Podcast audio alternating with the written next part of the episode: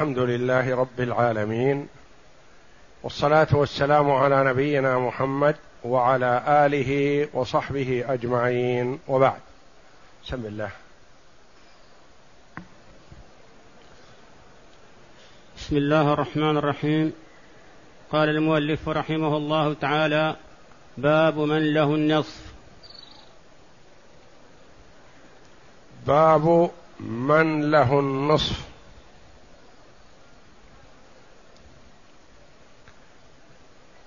تقدم لنا أن الفروض المقدرة في كتاب الله ستة وأن السابع ثبت باجتهاد الصحابة رضي الله عنهم. وهذه الستة النصف والربع والثمن والثلثان والثلث والسدس ستة. النصف ونصف نصفه النصف ونصفه ونصف نصفه. والثلثان ونصفهما ونصف نصفهما. ستة. أو يقال الربع ونصفه وضعفه. والثلث ونصفه وضعفه.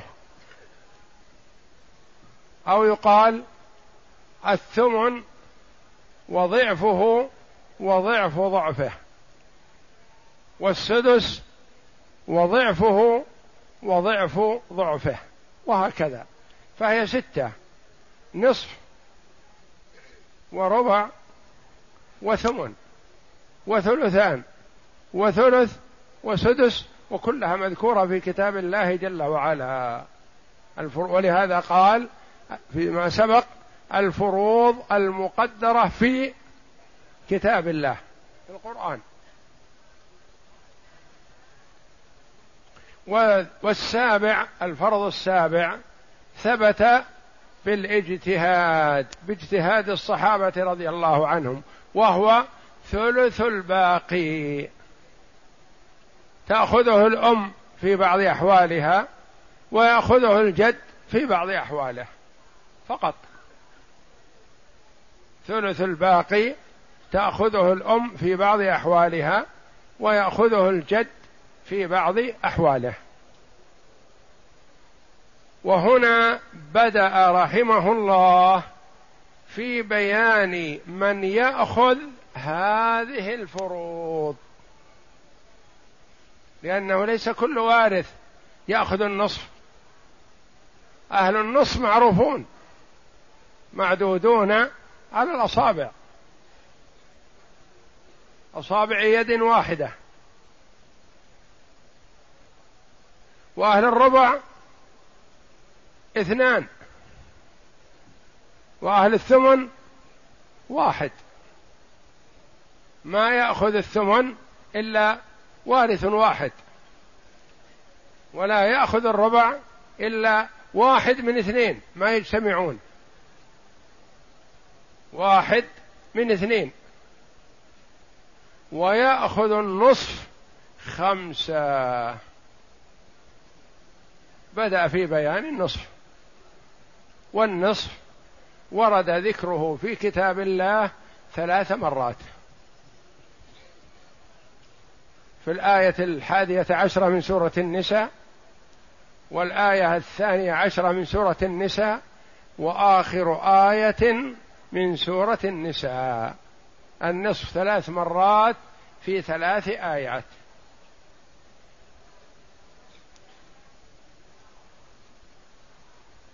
ننظر إلى قول المؤلف رحمه الله. اقرأ.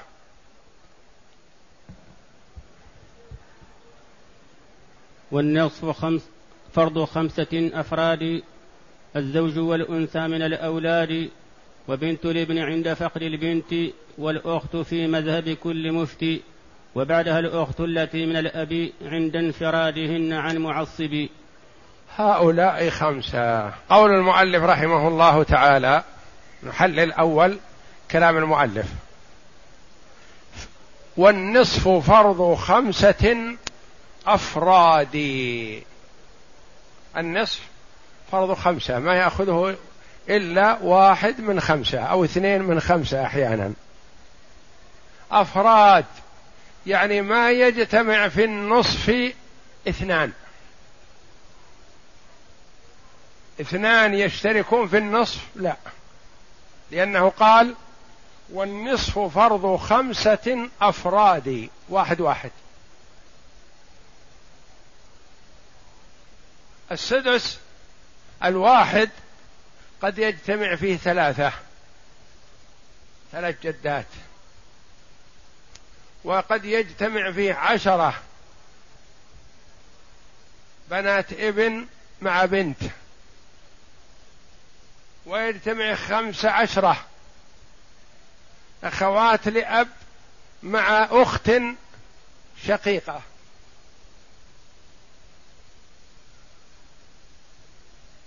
والثلث قد يجتمع فيه عشرة إخوة لأم.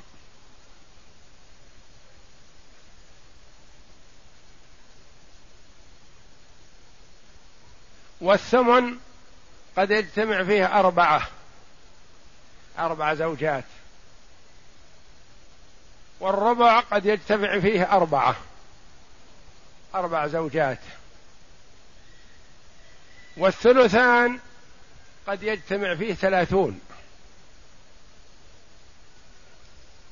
ثلاثون أخت لأب.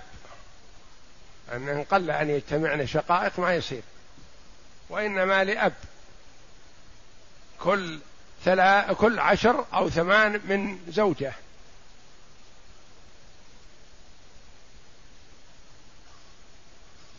وهكذا.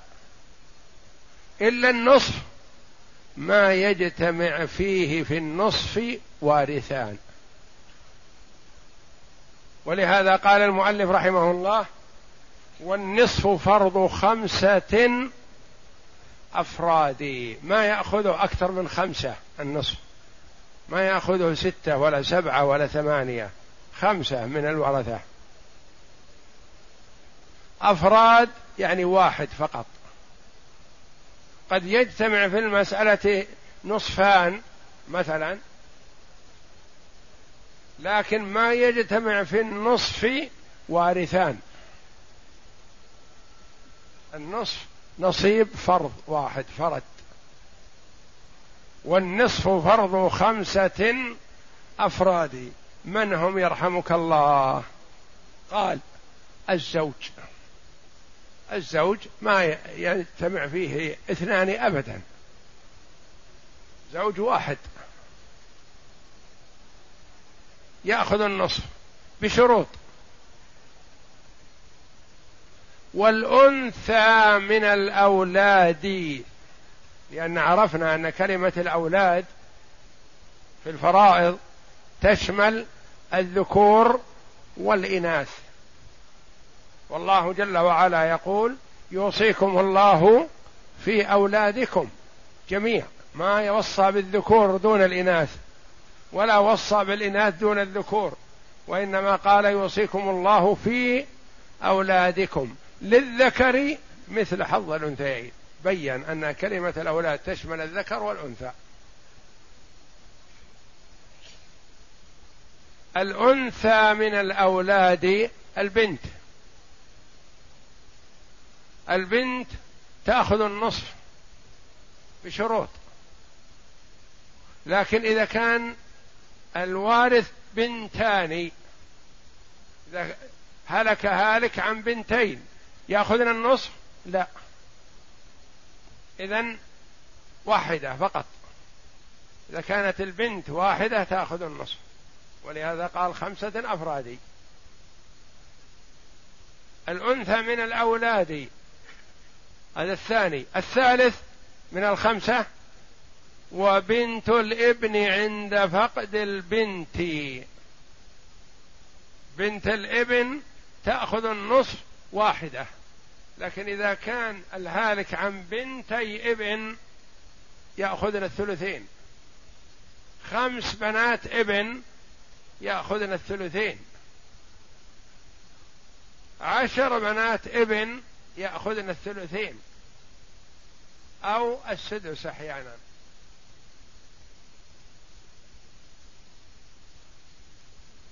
وبنت الابن متى تأخذه عند فقد البنت؟ أما إذا وجدت البنت ما تأخذ معها النصف. والأخت في مذهب كل مفتي. هذا الرابع. الأول الزوج الثاني البنت الثالث بنت الابن الرابع الأخت. الأخت في مذهب كل مفتي. ماذا تريد يرحمك الله بالأخت هذه؟ لأن عندنا أخت شقيقة وأخت لأب وأخت لأم. كل واحدة منهما منهن تأخذ النصف. قال لا.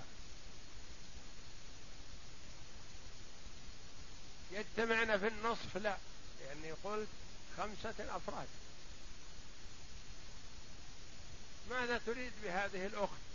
قال إن كنت عندك شيء من الفقه والإدراك فأنا بينتها لك. قلت لك والأخت في مذهب كل مفتي وبعدها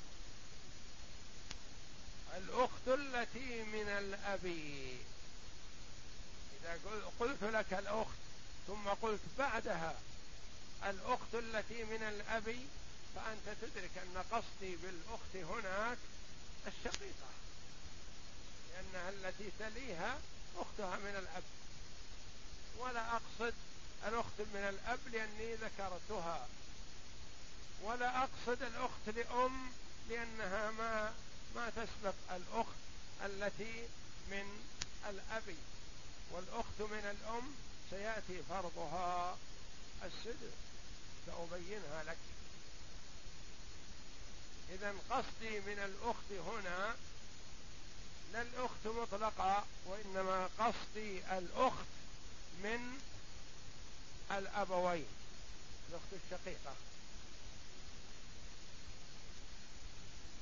وبعدها يعني بعد هذه الأخت الشقيقة التي أجمع عليها العلماء الأخت التي من الأب. إذا لم توجد الشقيقة فتأتي بعدها الأخت التي من الأب. عند انفرادهن كلهن. عند انفراد البنت وعند انفراد بنت الابن وعند انفراد الأخت الشقيقة وعند انفراد الأخت لأب عن معصب والمعصب مع البنت من هو؟ أخوها. والمعصب مع بنت الابن أخوها أو ابن عمها الذي في درجتها.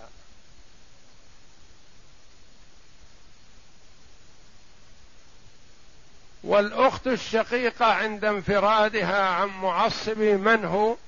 أخوها الشقيق. والأخت لأب عند انفرادها عن معصب الذي هو أخوها من الأب. فقوله رحمه الله عند انفرادهن. ما قال عند انفرادها حتى يعود إلى الأخيرة؟ وإنما قال عند انفرادهن جميع الأخوات. دون الزوج. الزوج معلوم شرعا وعقلا أنه ما يكون إلا واحد. ولا يشاركه أحد. إلا إذا قد يدلي بجهتين يرث بالفرض ويرث بالتعصيب إذا كان زوج وابن عم. إذا كان زوج ومعتق.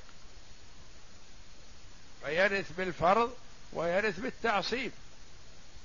ولا يحرم من أحدهما من أجل الآخر. وبعدها الأخت التي من الأب عند انفرادهن عن معصبه إذا خمسة. أربع. إناث. مفردات.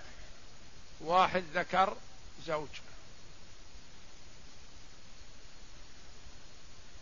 وكل واحد من الخمسة يأخذ النصف بشروط.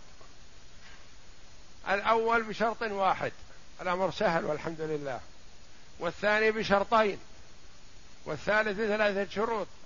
والرابع بأربعة شروط. والخامس بخمسة شروط. كل واحد على قدره حسب ترتيبه. يأخذ الزوج النصف بشرط واحد وعدمي. سماه شرط عدمي وشرط وجودي. إيش الفرق بينهما؟ شرط عدمي وشرط وجودي.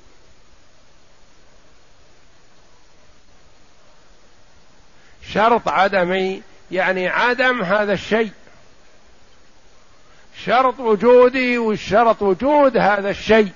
مثل الإخوة لأم يأخذون الثلث بشرط وجودي وهو أن يكونوا اثنين فأكثر. الأخوات الشقائق الأخوات لأب الأخوات البنات بنات الإبن يأخذن الثلثين بشرط وجودي وهو أن يكن اثنتين فأكثر.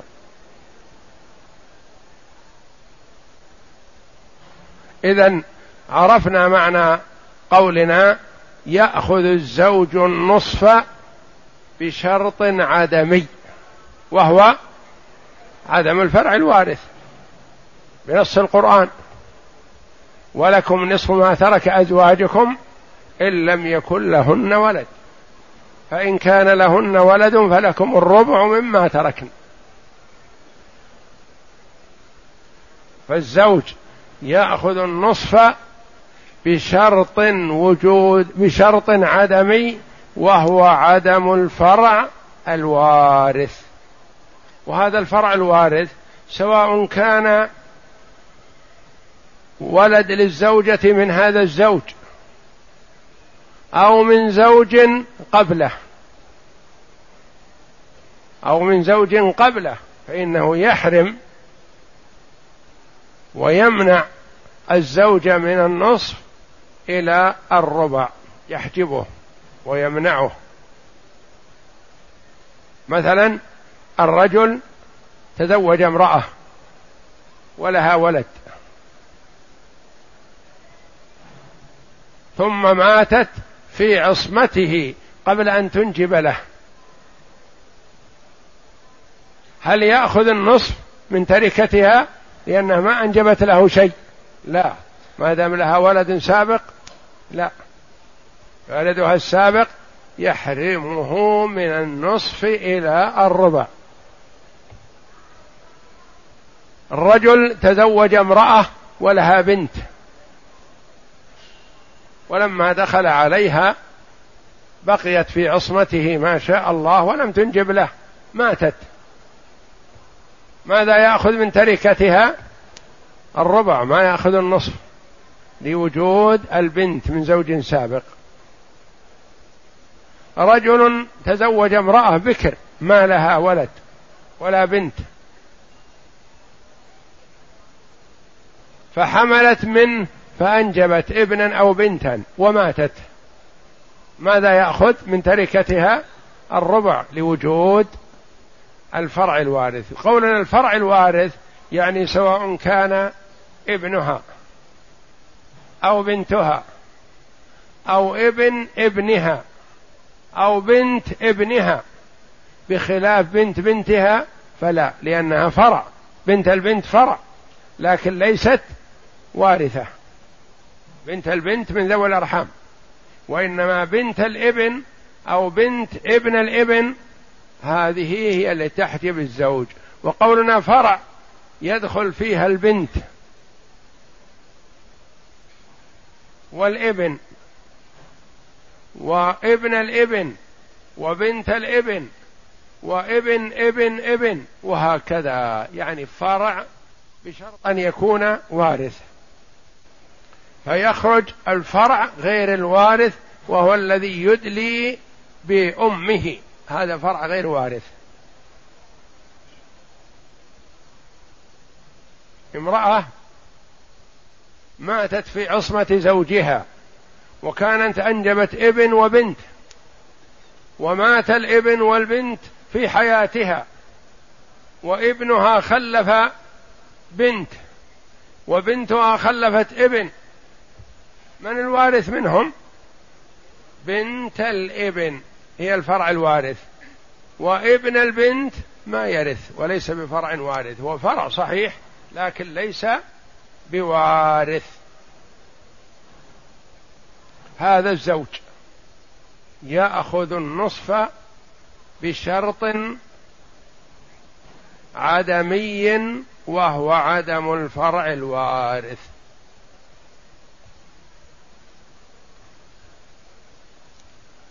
وهل يجتمع معه أحد في النصف الآخر؟ يجتمع معه الأخت والأخت الشق... الأخت الشقيقة والأخت لأب. ممكن. يأخذ هو النصف وتأخذ الأخت الشقيقة النصف. يأخذ النصف وتأخذ الأخت لأب النصف. ولا يجتمع هو والبنت في النصف. لأنها إذا وجدت البنت أخذت النصف وهو يأخذ الربع. لوجود الفرع الوارث.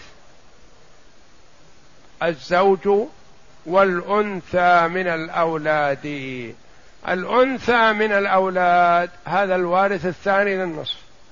تأخذ النصف بشرطين. عدميين. وهو عدم المشارك وعدم المعصب. المشارك أختها. وعدم المعصب وهو أخوها. ولا يصح أن نقول ابن عمها الذي في درجتها. لأنها بنت هذه. ابن عمها قد يكون أجنبي. اذا البنت التي تأخذ النصف الثاني من أصحاب النصف البنت تأخذه بشرطين عدميين وهما عدم المشارك. لأنه إذا صار الوارث بنتين ما أخذنا النصف. ثلاث بنات من باب أولى.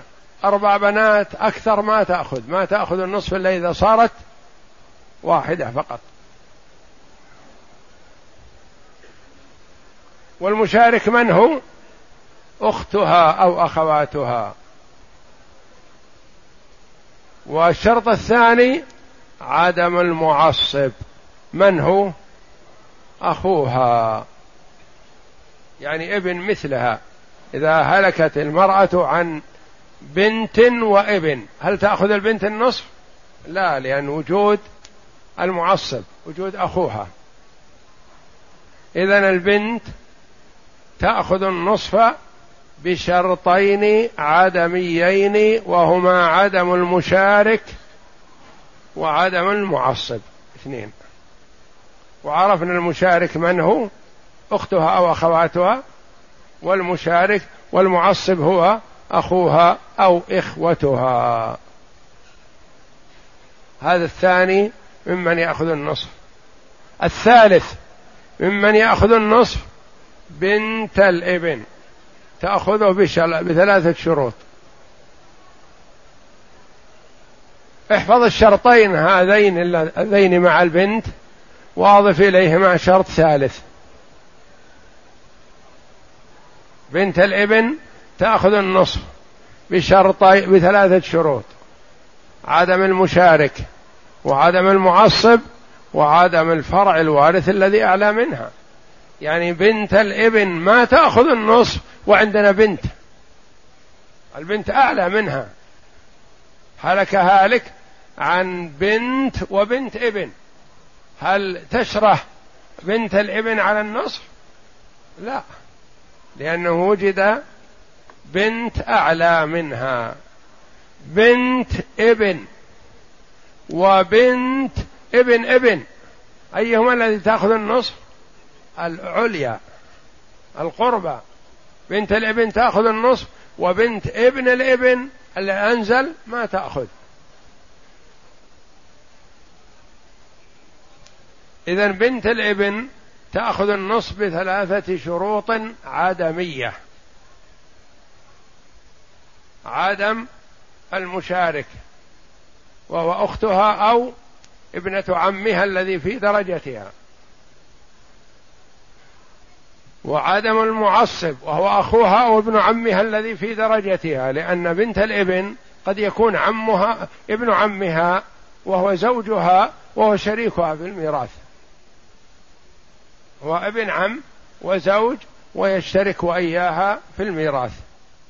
لأن هذا ابن ابن وهذه بنت ابن آخر.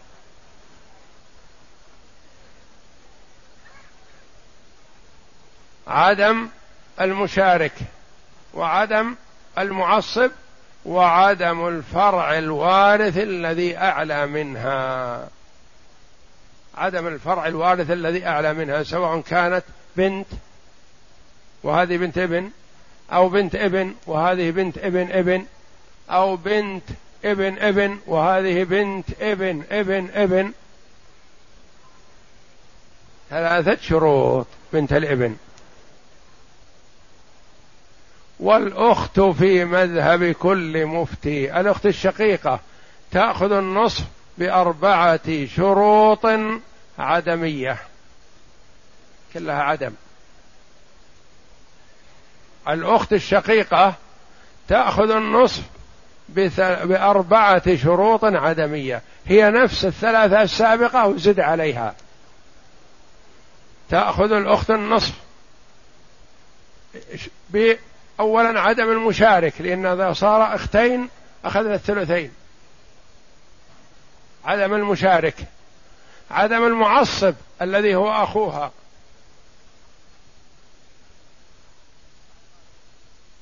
عدم الفرع الوارث لأن الأخت ما تأخذ النصف مع وجود فرع وارث. عدم الأصل من الذكور الوارث. عدم الأصل الآباء. الأصل كنا من الذكور ليخرج الأمهات. أمهات أصل لكن أمهات إناث. ما تمنع الأخت من النصف. الوارث ليمنع الأب من قبل الأم. هذا أصل وذكور لكنه غير وارث من ذوي الأرحام. أبو الأم هلك هالك عن أخت شقيقة وأب أم. الأخت الشقيقة تأخذ النصف. قد يقول لك قائل كيف تعطيها النصف وعندك أصل من الذكور؟ أبو الأم أقول أصل من الذكور لكن ليس وارث وجوده كعدمه. إذا الأخت الشقيقة تأخذ النصف بأربعة شروط. عدم المشارك وهو أختها وأخواتها وعدم المعصب وهو أخوها أو إخوتها وعدم الفرع الوارث وهو أولاد الميت سواء كانوا قريبين أو بعيدين يحجبونها. وعدم الأصل من الذكور الوارث. يعني الأب أو الجد أو أب الجد أو جد الجد وهكذا. هذه أربعة شروط. بقي الأخيرة الأخت لأب تأخذ النصف بخمسة شروط عدمية. ومن رحمة الله جل وعلا بنا أن إذا أخذنا الشرطين الأولين في البنت استمرت معنا وأضفنا إليها واحد. ثم في بنت الابن تستمر معنا ونضيف إليها واحد وهكذا. الأخت لأب تأخذ النصف بخمسة شروط عدمية هي الأربعة السابقة. المشارك عدم المشارك عدم الأصل عدم المشارك عدم المعصب عدم الأصل من الذكور الوارث عدم الفرع من الفرع الوارث. بقي واحد الخامس وهو عدم الأشقة النصف الأول بشرط واحد والثاني بشرطين والثالث بثلاثة والرابع بأربعة والخامس بخمسة وكلها شروط عدمية. اقرأ.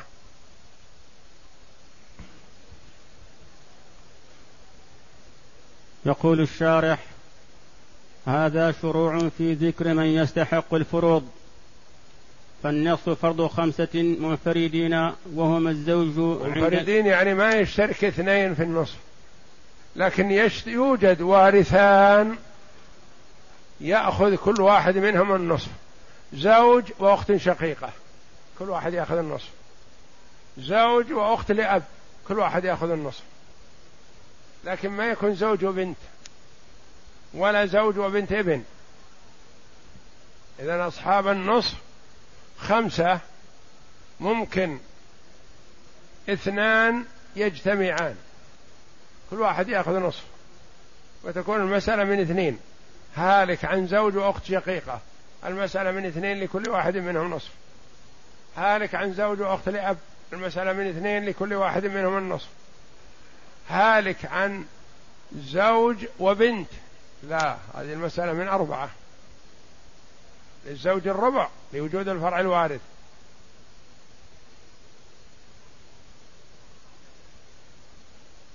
اقرأ. وهم الزوج عند انفراده عن الولد وولد الابن سواء ولد وولد ابن يعني ماتت المرأة ولها ولد فإنه يحجب الزوج من النصف إلى الربع. ماتت الزوجة ولها ابن ابن يحجب الزوج من النصف إلى الربع. ماتت الزوجة ولها بنت ابن تحجب الزوج من النصف إلى الربع. ماتت الزوجة ولها بنت ابن ابن ابن ابن بمحض الذكور تحجب الزوج من النصف إلى الربع. ما دامت فرع وارث. ماتت الزوجة ولها بنت بنت. هل تحجب الزوج من النصف إلى الربع؟ لا لأن بنت البنت هذه من ذوي الأرحام. ما ترث ماتت الزوجة ولها بنت بنت ابن. كذلك. بنت بنت ابن ما ترث نعم. سواء كان ذكرا أو أنثى من الزوج أو من غيره. من الزوج هذا الذي سيرث أو من غيره سابق عليه. نعم. ولو من الزنا. ولو هذا شرع للخلاف. ولو من زنا لأن ولد الزنا ينسب لأمه. ولا ينسب للزاني وإنما ينسب لأمه فقط ويرث من أمه وأمه ترثه فينسب إليها ولا ينسب للزاني ولو عرف. وفرض البنت الواحدة وبنت الابن عند فقد البنت هذا وال... الاثنين. البنت وبنت الابن عند فقد البنت. نعم. والأخت الشقيقة والأخت من الأب عند فقد الشقيقة. والأخت الشقيقة والأخت لأب عند فقد الشقيقة. هؤلاء خمسة الزوج والبنت وبنت الابن. والأخت الشقيقة والأخت لأب ولكل واحد شروط. نعم. وإنما ترث كل واحدة من هذه الأربعة النصف عند انفرادها عمن يعصبها من الذكور. من هو اللي يعصبها؟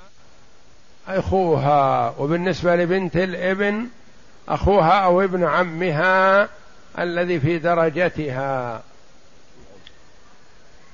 فقوله فقوله انفراد فقوله أفرادي راجع إلى الخمسة. كل واحد من الخمسة لازم يكون واحد. نعم. فقوله أفراد راجع إلى الخمسة والزوج لا يكون إلا واحدا. من معلوم الزوج ما يكون إلا واحد. وأما البقية يمكن يكونوا أكثر لكن إذا كانوا أكثر ما يأخذون النصف. إذا كان هالك عن بنتين ما يأخذن النصف. هالك عن بنتي ابن ما يأخذن النصف فرضهن غير النصف. هالك عن ثلاث أخوات شقائق ما يأخذن النصف. هالك عن ثلاث أخوات لأب خمس أخوات لأب ما يأخذن النصف. وأما الأربع الباقيات فلا يفرض لكل واحدة منهن النصف إلا إذا كانت منفردة عمن يساويها من الإناث. فلو تعددت فرض للمتعددات الثلثان كما سيأتي. ويفترض تعددنا فرض للمتعددات الثلثان فرض الثلثان. يعني إذا صار هالك عن ثلاث بنات يأخذن الثلثين. هالك عن أربع بنات ابن يأخذن الثلثين. هالك عن خمس أخوات شقائق يأخذن الثلثين بالشروط السابقة ستأتينا. هالك عن عشر أخوات لأب. يأخذن الثلثين إذا اكتملت الشروط ولا يأخذن النصف. نعم. ويشترط أيضا انفرادهن عن معصب لأنه إذا كان من الواحدة منهن من يعصبها ورثت معه بالتعصيب لا بالفرق ورثت معه بالتعصيب. إذا هلك هالك عن بنت وابن. نقول للبنت النصف والابن الباقي لا يشترك وإياه للذكر مثل حظ الأنثيين. هالك عن أخت شقيقة وأخ شقيق. نقول المال بينهما للذكر مثل حظ الأنثيين. هالك عن بنت ابن وابن ابن أو بنت ابن وابن ابن آخر قد يكون زوجها فتشترك وإياه من جدتهما لأن هذا يقول مثلا هو ابن ابن وهي بنت ابن فهما أولاد عم وهما زوجان. فيشتركون في الميراث للذكر مثل حظ الأنثيين. فبنت الإبن يقال انفرادها عن معصب وهو أخوها أو ابن عمها الذي في درجتها. نعم. وكل ذلك بالإجماع لقوله تعالى ولكم نصف ما ترك أزواجكم إن لم يكن لهن ولد. هذا بالنسبة للزوج له النصف بنص القرآن ولكم نصف ما ترك أزواجكم وهو مبدأ الآية الثانية عشرة من سورة النساء. نعم. وقوله تعالى وإن كانت واحدة فلها النصف. يوصيكم الله في أولادكم للذكر مثل حظ الأنثيين فإن كن نساء فوق اثنتين فلهن ثلثا ما ترك وإن كانت واحدة فلها النصف. هذه الآية الحادية عشرة من سورة النساء. المواريث كلها اجتمعت في الآية الحادية عشرة من سورة النساء والثانية عشرة من سورة النساء وآخر آية من سورة النساء. هذه الفروض المقدرة في كتاب الله اجتمعت في ثلاث آيات من كتاب الله. ولهذا أقل المسائل خلاف والحمد لله الفرائض لأنها بنص القرآن أكثرها. وإنما الخلاف فيما كان عن اجتهاد وأما ما كان بنص القرآن فلا مجال للخلاف فيه. نعم. وقوله تعالى وله أخت فلها نصف ما ترك. هذه آخر آية من سورة النساء وهي الآية 176 آخر آية من سورة النساء. يستفتونك قل الله يفتيكم في الكلالة إن امرؤ هلك ليس له ولد وله أخت فلها نصف ما ترك وهو يرثها إن لم يكن لها ولد. الآية. نعم. وأجمعوا على أن ولد الإبن ذكرا كان أو أنثى قائم مقام الولد في الإرث والحجب والتعصيب. نعم. ولد الإبن سواء ذكر أو أنثى يعني ابن الإبن أو بنت الإبن. فإنه يحل محل الإبن سواء كان إبن إبن يحل محل الإبن. بنت إبن يحل محل البنت وهكذا. والذكر كالذكر والأنثى كالأنثى. وعلى أن المراد بقوله تعالى وله أخت فلها نصف ما ترك. هذه الوارثة الأخت التي تأخذ النصف. الأخت من الأبوين والأخت من الأب دون الأخت من الأم. هؤلاء هم أصحاب النصف. خمسة وكل واحد يأخذه بشروط حسب ترتيبه.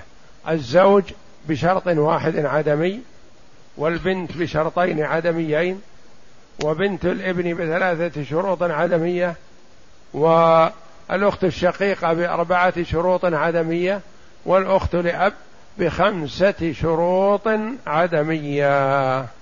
اقسم.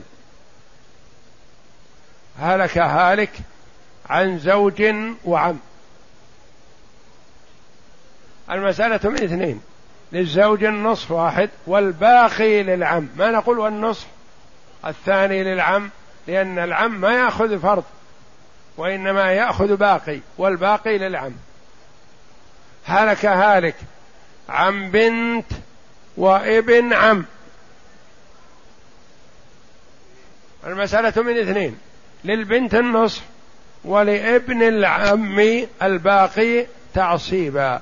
قد يقول قائل ابن الاب ابن العم هنا أخذ النصف وأنتم ما ذكرتوا من الخمسة. نقول ابن العم هذا ما أخذ النصف فرضا. وإنما أخذه تعصيبا والتعصيب بابه واسع. التعصيب يختلف عن الفروض. الفرض هو الذي لا يزيد ولا ينقص إلا بالعول أو الرد. وأما التعصيب فقد يسقط وقد يأخذ واحد من مئة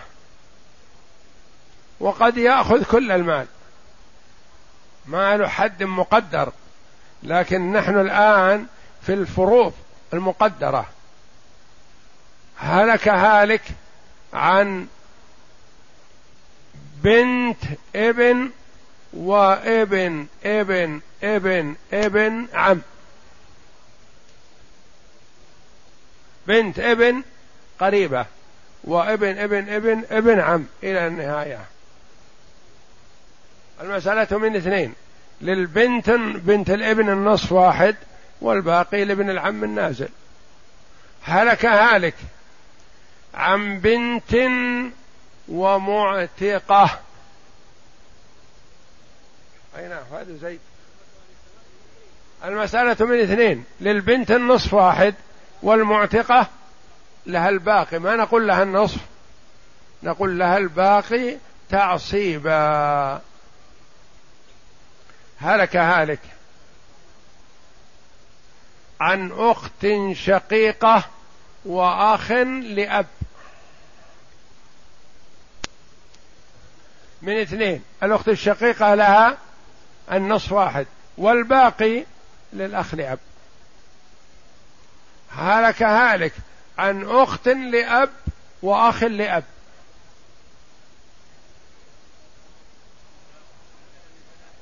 المسألة من عدد رؤوسهم. للذكر مثل حظ الأنثيين. يشتركون. ما فيها فرض هذه. عن أخت لأب وأخ لأب من عدد رؤوسهم. رؤوسهم كم؟ ثلاثة. للذكر مثل حظ الأنثيين. هلك هالك عن بنت ابن بنت ابن وابن ابن ابن. هذه اثنين وهذه ثلاثة. بنت ابن. وابن ابن ابن. المسألة من اثنين لبنت الابن النصف والباقي لابن الابن النازل لأنه ليس مساوي. هذا ليس معصب إلا إن احتاجت إليه.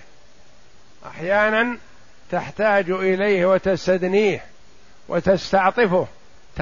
تقول تعال وأنا عمتك أنا وأنت. نشترك في الميراث. أنا تسمح نفسي أشرك معي في الميراث وهو لولاها ما ورثت. فهي احتاجت إليه. هلك هالك عن بنت وأخت شقيقة وأخ لأب.